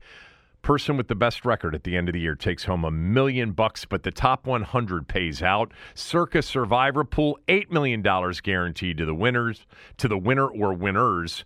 Uh, pick one team each week, no spread, have to win. Uh, a loss or a tie eliminates you. Last person standing splits the big prize. That's $14 million in guaranteed prizes, no rake. So if the entries go above the guarantee, all the extra money will go to the prize pool. You've got to register at a Circa Sportsbook in Nevada. Weekly picks can be made from anywhere. All right, jumping on with me right now is my good friend Tim Murray. Tim is, of course, the co host with Sean King of VSiN's Prime Time uh, on from 6 to 9 Eastern. Uh, follow Tim on Twitter to get uh, links to his show at one Tim Murray. Before we get to talking about what we love to talk about, which is college football, um, this morning it was announced that the ACC uh, has voted to bring Stanford, Cal, and SMU into the league. I have a reaction to this. What's yours?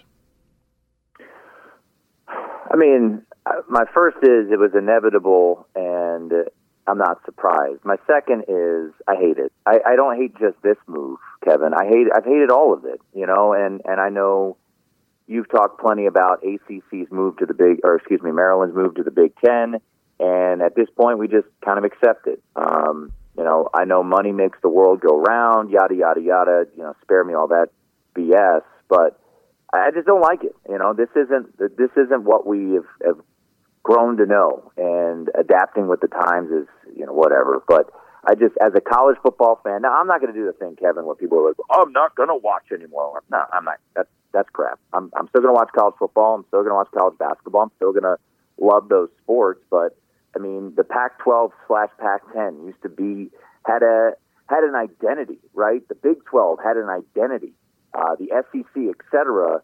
And I just I don't like how it's all just all jumbled.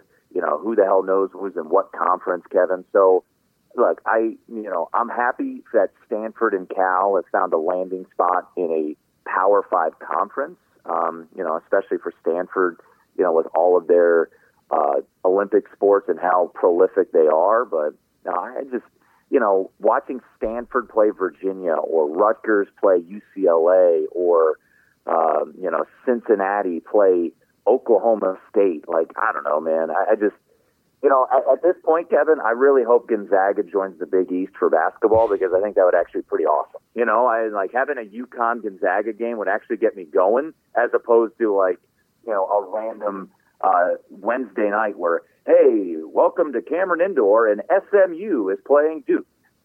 Yeah, uh, I. This one of all of them to me makes the least amount of sense. Um, b- by the way, I agree with everything you said. It I, Stanford, Cal, and SMU bring zero value. I mean, zero value. Okay, you're adding um, you're adding the Bay Area, I guess, to the ACC network.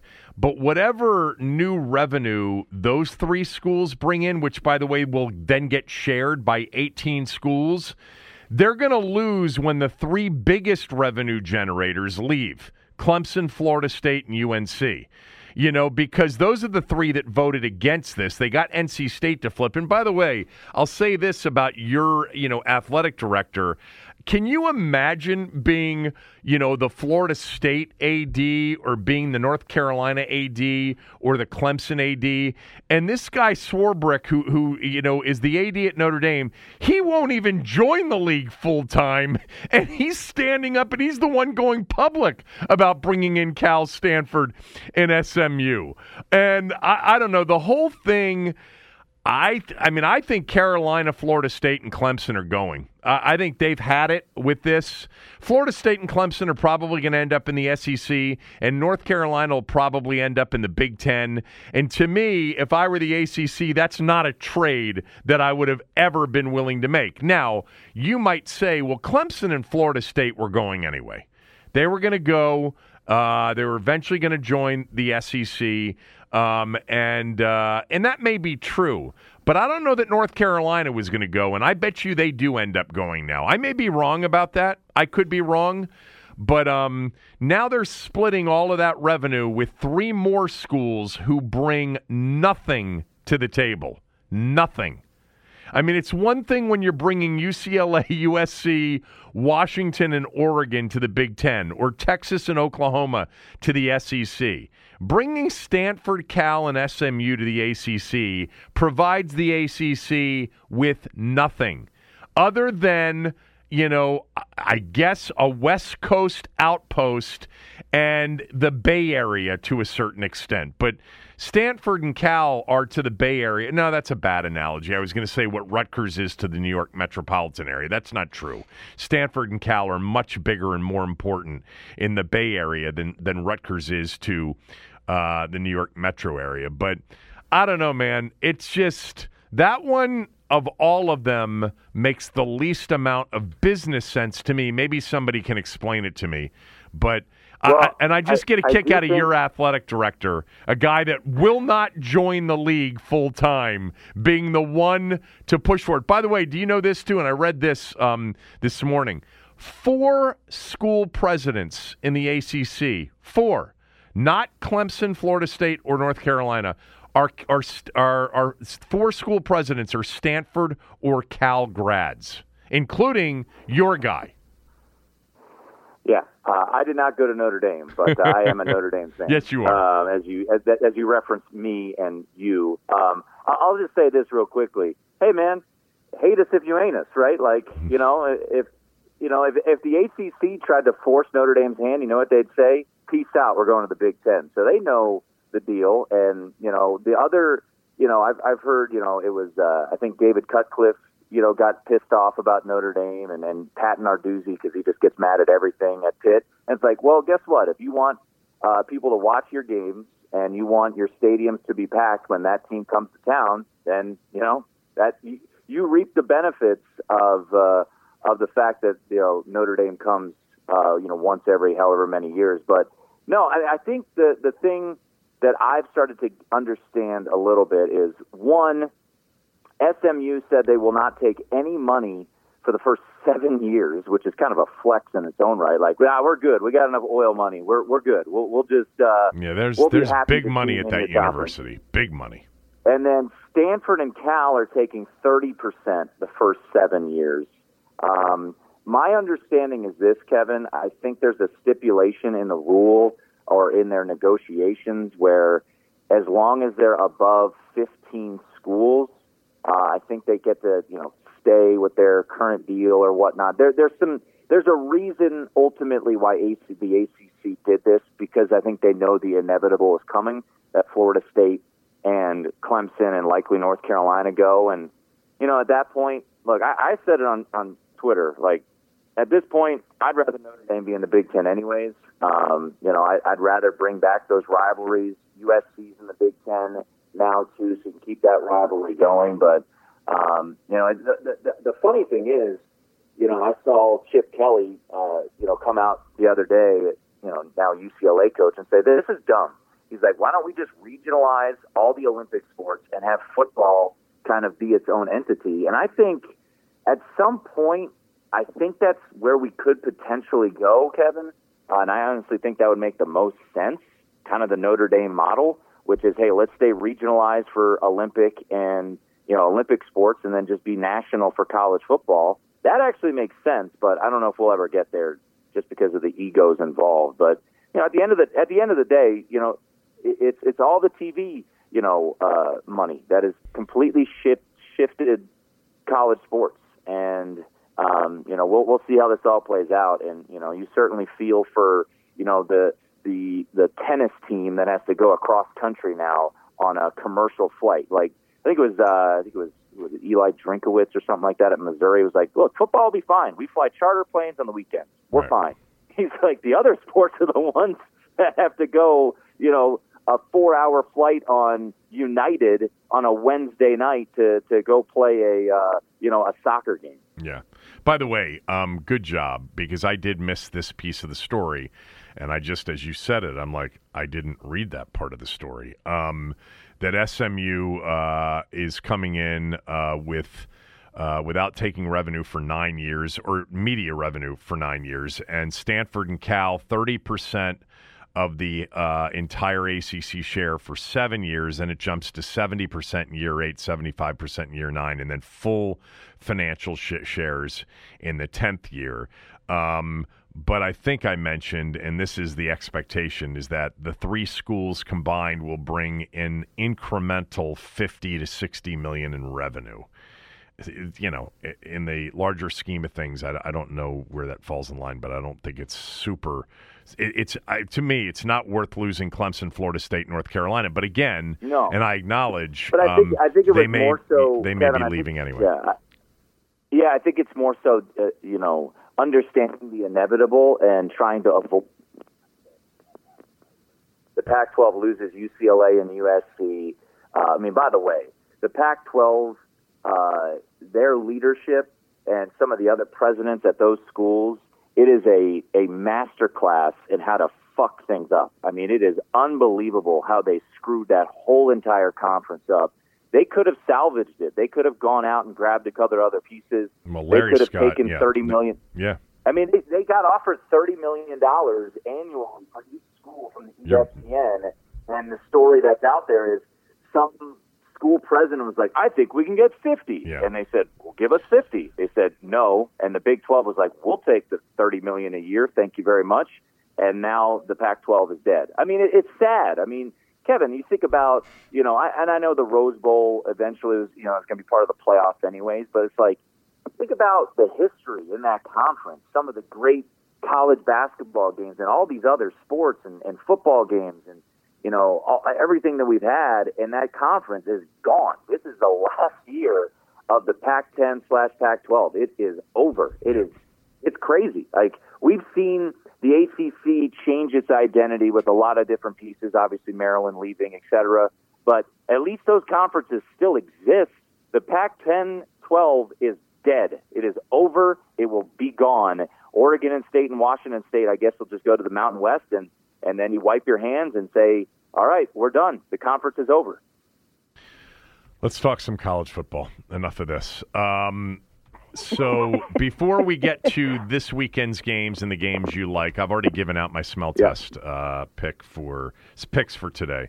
Um, give me the teams that you think will end up in the playoff this year. The final year of four teams being in the playoff.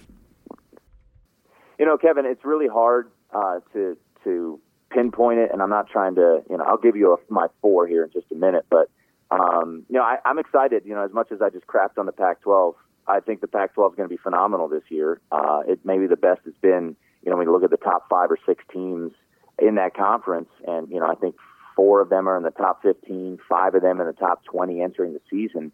Uh, but I think they eat each other up. I, I think we we miss out on a Pac-12 team. Um, and I think it's it's easy to say, and I think Georgia probably gets in. Their schedule's incredibly soft, and if you're 12 and 0 going to the SEC championship, you know, uh, regardless of what you think, and you're the two-time defending champs, you're getting in, even if you were to lose to, you know, Alabama or LSU. So my four, um, I'd say Georgia. Um, I think I put Michigan in there, even though I feel like they're getting a little bit too much love right now. Um, I really am curious about Penn State. I think they are, are live to make the playoff this year. Uh, but I'll give you my four. I'll go uh, Georgia. I'll go uh, Michigan. I'll go Clemson, and I'll go Ohio State. Even though I think you could put Penn State in there too. I think you. I think this year sh- sets up where you really could see uh, two Big Ten teams for a second consecutive year. And if Ohio State takes care of business and loses to Michigan or vice versa, um, you know, Ohio State, I think, actually has a pretty good uh, path. Let's say they go 11 and 0 and lose to Michigan. You know, they'd have road wins at Notre Dame and Wisconsin. They would have beaten Penn State in this hypothetical. So that'll be my four. Uh, I'll go Georgia, Michigan, Clemson, and uh, Ohio State. Give me, um, give me a team that's a bit off the radar. Stanford Steve yesterday gave me, I mean, a massive long shot sleeper for for a team that would be in the conversation at the end of the season for one of the four playoff berths. You know, a TCU or Cincinnati equivalent or something. You know, close to that. Give me, you know, a team or two off the radar that you really like. Uh, Texas A&M.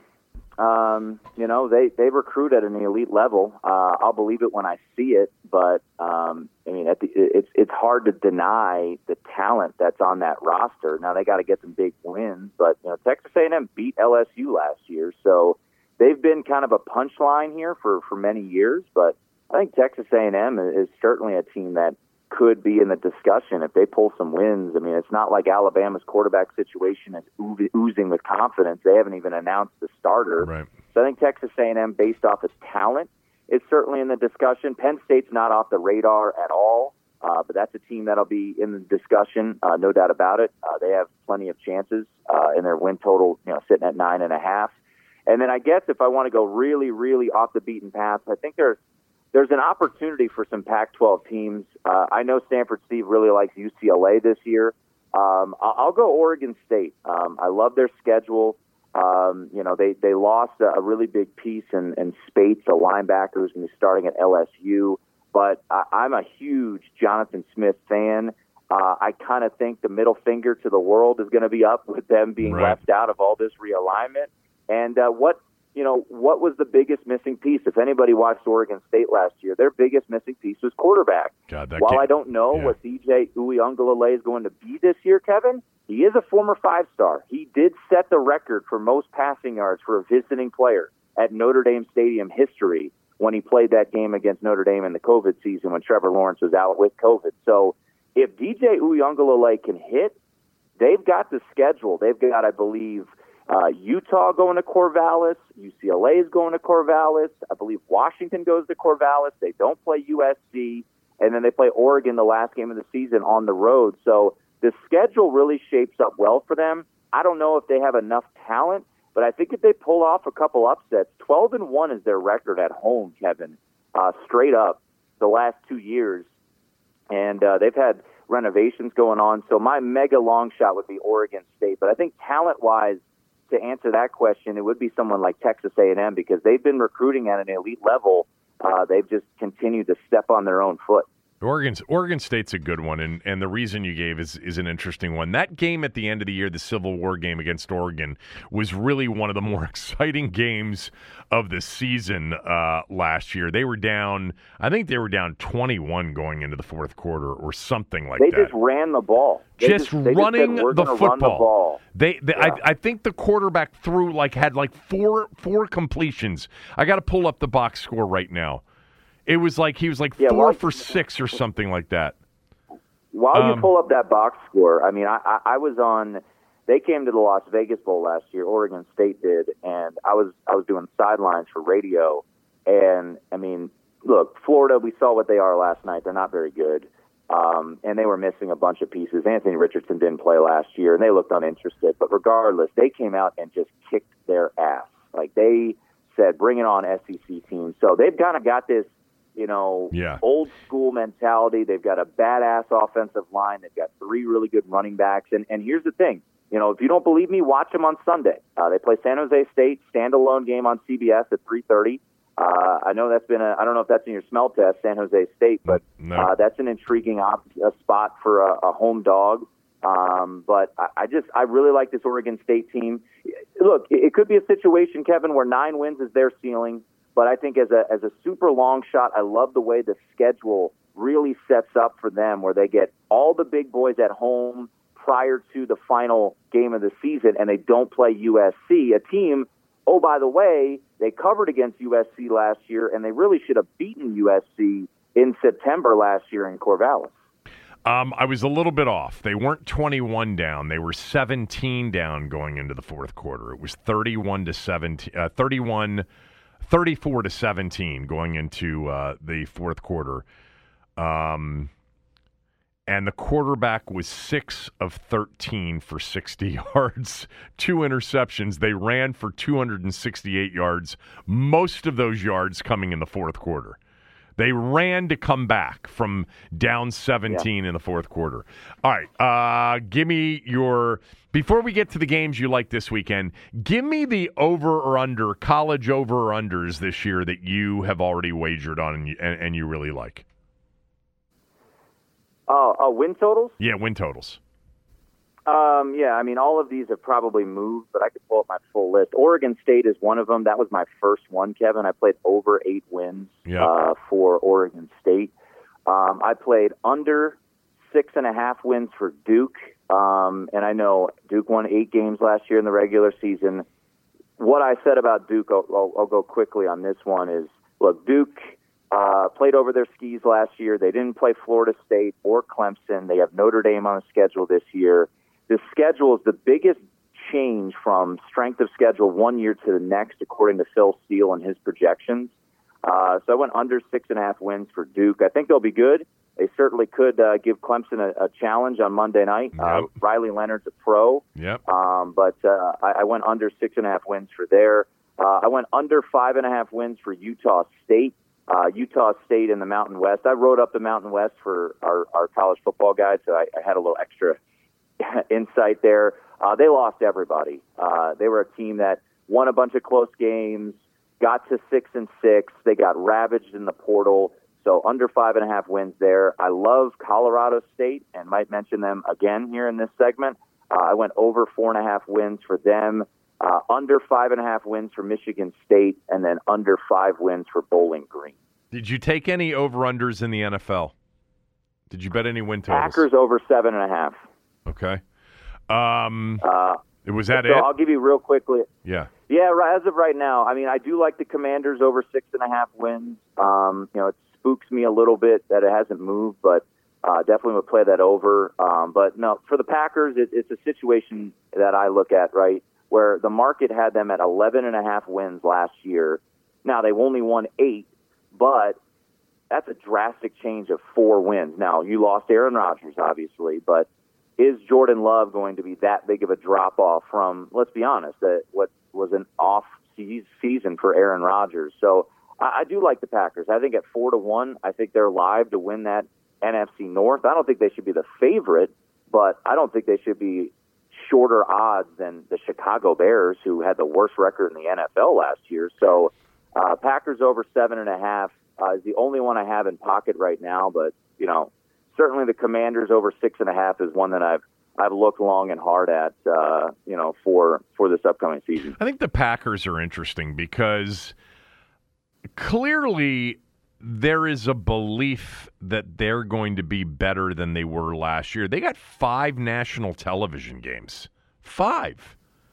Um, that's I, I just didn't expect that with Aaron Rodgers gone. Um, anyway, Well, and they have, I mean, week one, Kevin, they have they have, They have you know, Chicago do a and they- radio show. yeah. in- I, I do a radio show in Milwaukee, and you know they kind of are the same mindset, right? They they're kind of ho hum, like oh, you know, woe is us, which is like, congrats, you just had 30 straight years of Hall of Fame quarterbacking, so no one's really going to feel too sorry for you. But they ask like, oh, are we going to be in that noon central window? I'm like, nah, you guys are the 325 Central, 425 Eastern, number one, you know, Burkhardt Olsen team yeah. uh, there to start the season. So, look, the Packers are a massive brand.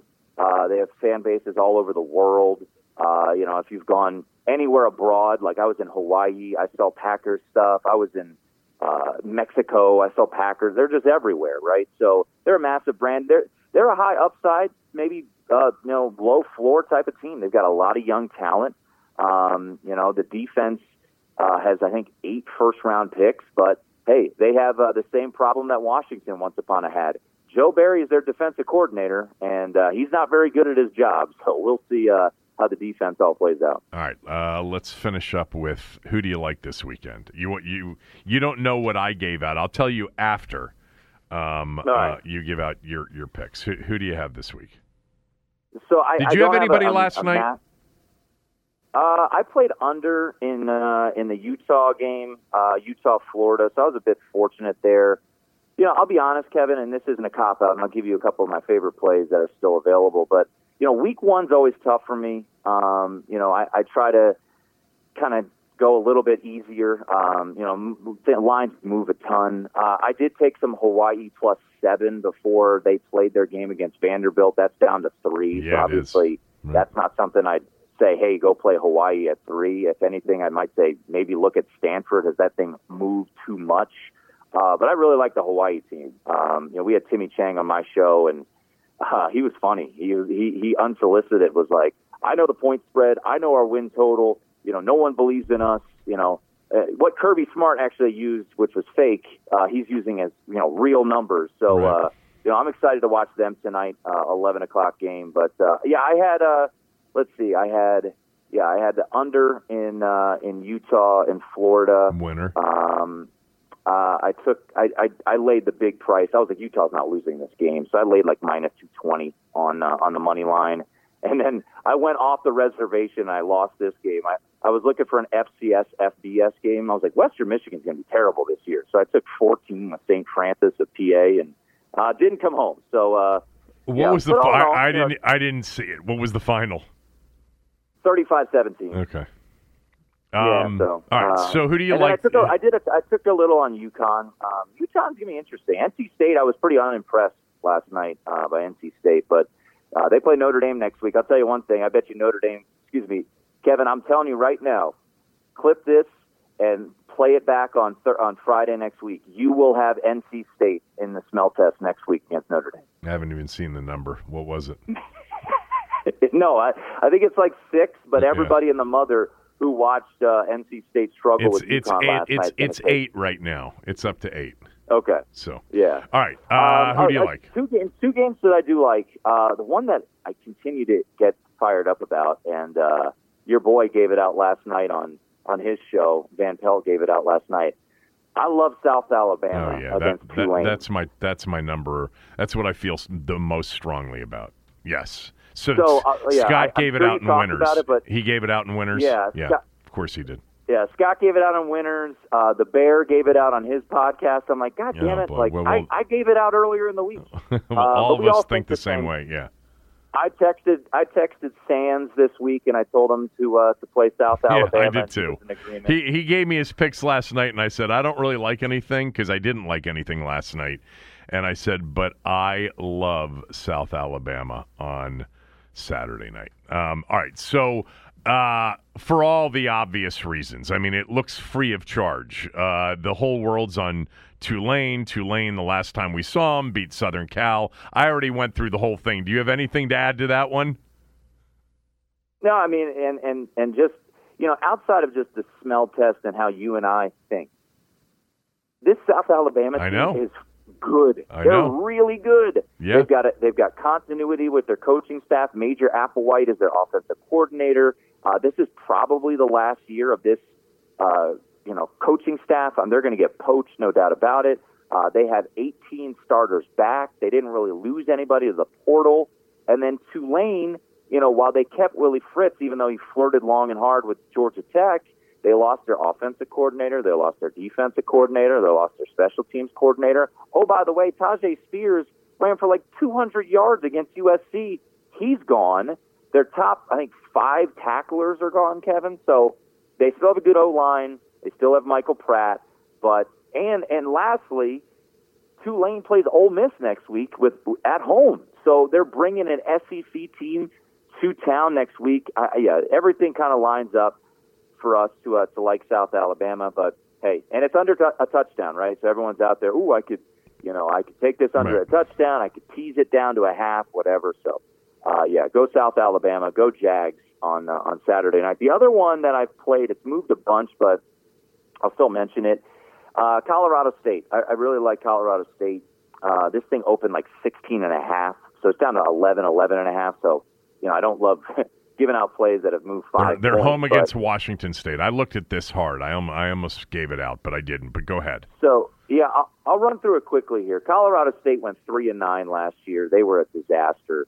Uh, Jay Norvell's their head coach, the former Nevada coach. He comes over, and it's year two.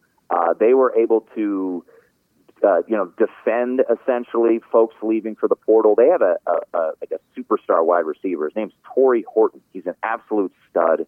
He fended off, or they fended off enough pieces to keep him there.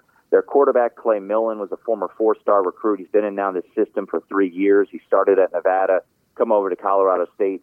Colorado State was the worst offensive line in the country last year. They allowed 59 sacks. They brought in four new starters to the offensive line. Uh, they added a North Dakota State transfer at running back to, to go along with their running back, who was pretty darn good. Uh, and they added some pieces on the defense too. They added another North Dakota State kid on defense. So I think Colorado State's uh, you know pretty darn good. Uh, I think they have a chance uh, to be a long shot to to win the Mountain West if you're looking for like a a super long flyer. And look, if I'm catching 11, 11 and a half at home, Washington State uh, they lost, I believe, both of their coordinators as well. Uh, they lost some pieces on the offensive side of the ball. So I think Colorado State's competitive tomorrow night. Uh, I do. So that's a, a seven o'clock Eastern game uh, at Colorado State. So uh, yeah, I'm gonna take some some home dog there in Colorado State. All right, South Alabama, Colorado State. You like Hawaii a little bit. Um, looking Not forward. at the price. And, and then Yeah. and then last one, Kevin. I don't know what, what if you've talked about it. Um, I, I like Florida State. I I think everybody's on the LSU train here. Um, I, I like Florida State in this spot. I, I think they're super talented. Their offensive line uh, has over 200 career starts. Uh, I think it's a wash at the quarterback position, Da- Jalen Daniels versus Jordan Travis. Uh, they brought in Keon Coleman, a transfer from Michigan State after spring.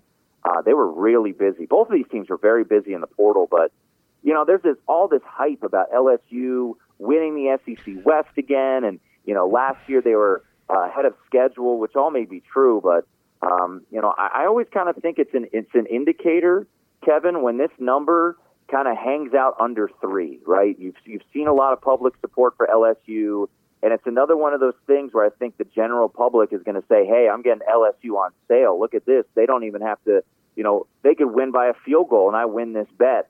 I think Florida State wins this game on, on Sunday night. I think it's a great game. Both of these teams are properly rated at, at what they are five for LSU, eight for Florida State. But I think Florida State beats LSU on Sunday night.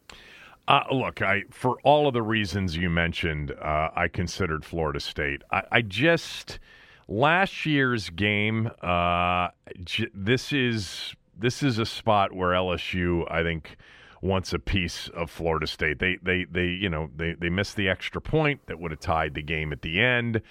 I I'm not a subscriber to the theory that LSU got lucky last year. I watched them a lot last year. No, they're good. The the the uh, they're not only good, they're super well coached for the first time in a long time. They just kept getting better uh, during the course of the year, um, and you know, like uh, Steve said to me, well, they they almost lost to Arkansas, but that was the week after they beat Bama. You know, there was a bit of a hangover. I think I had Arkansas that weekend, plus a a relatively Oh, short yeah. number. Oh, Um, they won the game and they scored and moved the ball against Georgia, you know, and not many teams did that. You know, Ohio State did. Um, but I, I, I'm, I'm a believer in LSU. Uh, but th- that wouldn't change my mind on the wager. The line, everything you said, reeks, and I'll probably play it personally. But it's really not an overwhelming public play uh, LSU. There's there's enough Florida State Yeah, money out there, um, including some sharp Yeah, money, which is yeah, Yeah. why the mon- w- w- you know one of the reasons the numbers hanging there two and a half too. All right, uh, great job, appreciate it. Uh, enjoy um, this weekend, and uh, we'll talk soon. All right, Kevin. See you. All right, thanks to Timmy, thanks to Santana Moss. I will have a show Monday. Uh, enjoy your last summer weekend. Talk next week. You know, this is when you find out about your offense and defense. I mean, this is what good offense is when you can make plays in this situation. Good defense is when you can stop those plays. From the 30, Brunell going deep for Moss again. He makes the catch, and Santana Moss for a touchdown. Wow! And again, it's Glenn and Williams on the coverage. He beats the same two guys. Unbelievable. He just outran him, and Mark Brunell got it out there. That's what I'm saying. This is offense. This is defense. You can play great defense the whole game, but you have to make a play here. You can play lousy offense the whole game, but you have to make a play here. And the team that makes the plays is the team that's going to win. 70 yards to Moss, and so the Redskins go almost two full games without a touchdown, and then they get them back to back, and the extra point will give them the lead. It's happening daily. We're being conned by the institutions we used to trust. The mainstream media is distracting us with meaningless headlines instead of focusing on the harsh realities facing American families. Time is short before something big happens, and that's why so many folks are preparing. They're becoming self reliant by investing in emergency food storage from My Patriot Supply. Go to mypatriotsupply.com and secure four week emergency food kits for each member of your family. Each kit contains tasty breakfasts, lunches, and dinners, averaging over 2,000 calories per day. Save $50 on each four week food kit you purchase. Plus, get free shipping on Ready Hour four week emergency food kits. You're not ready if it's not Ready Hour foods. At My Patriot Supply, you can also get solar power generators, water filtration units, heirloom seeds, and survival gear. Order by 3 p.m., and your unmarked boxes ship the same day. Shop MyPatriotSupply.com today. MyPatriotSupply.com.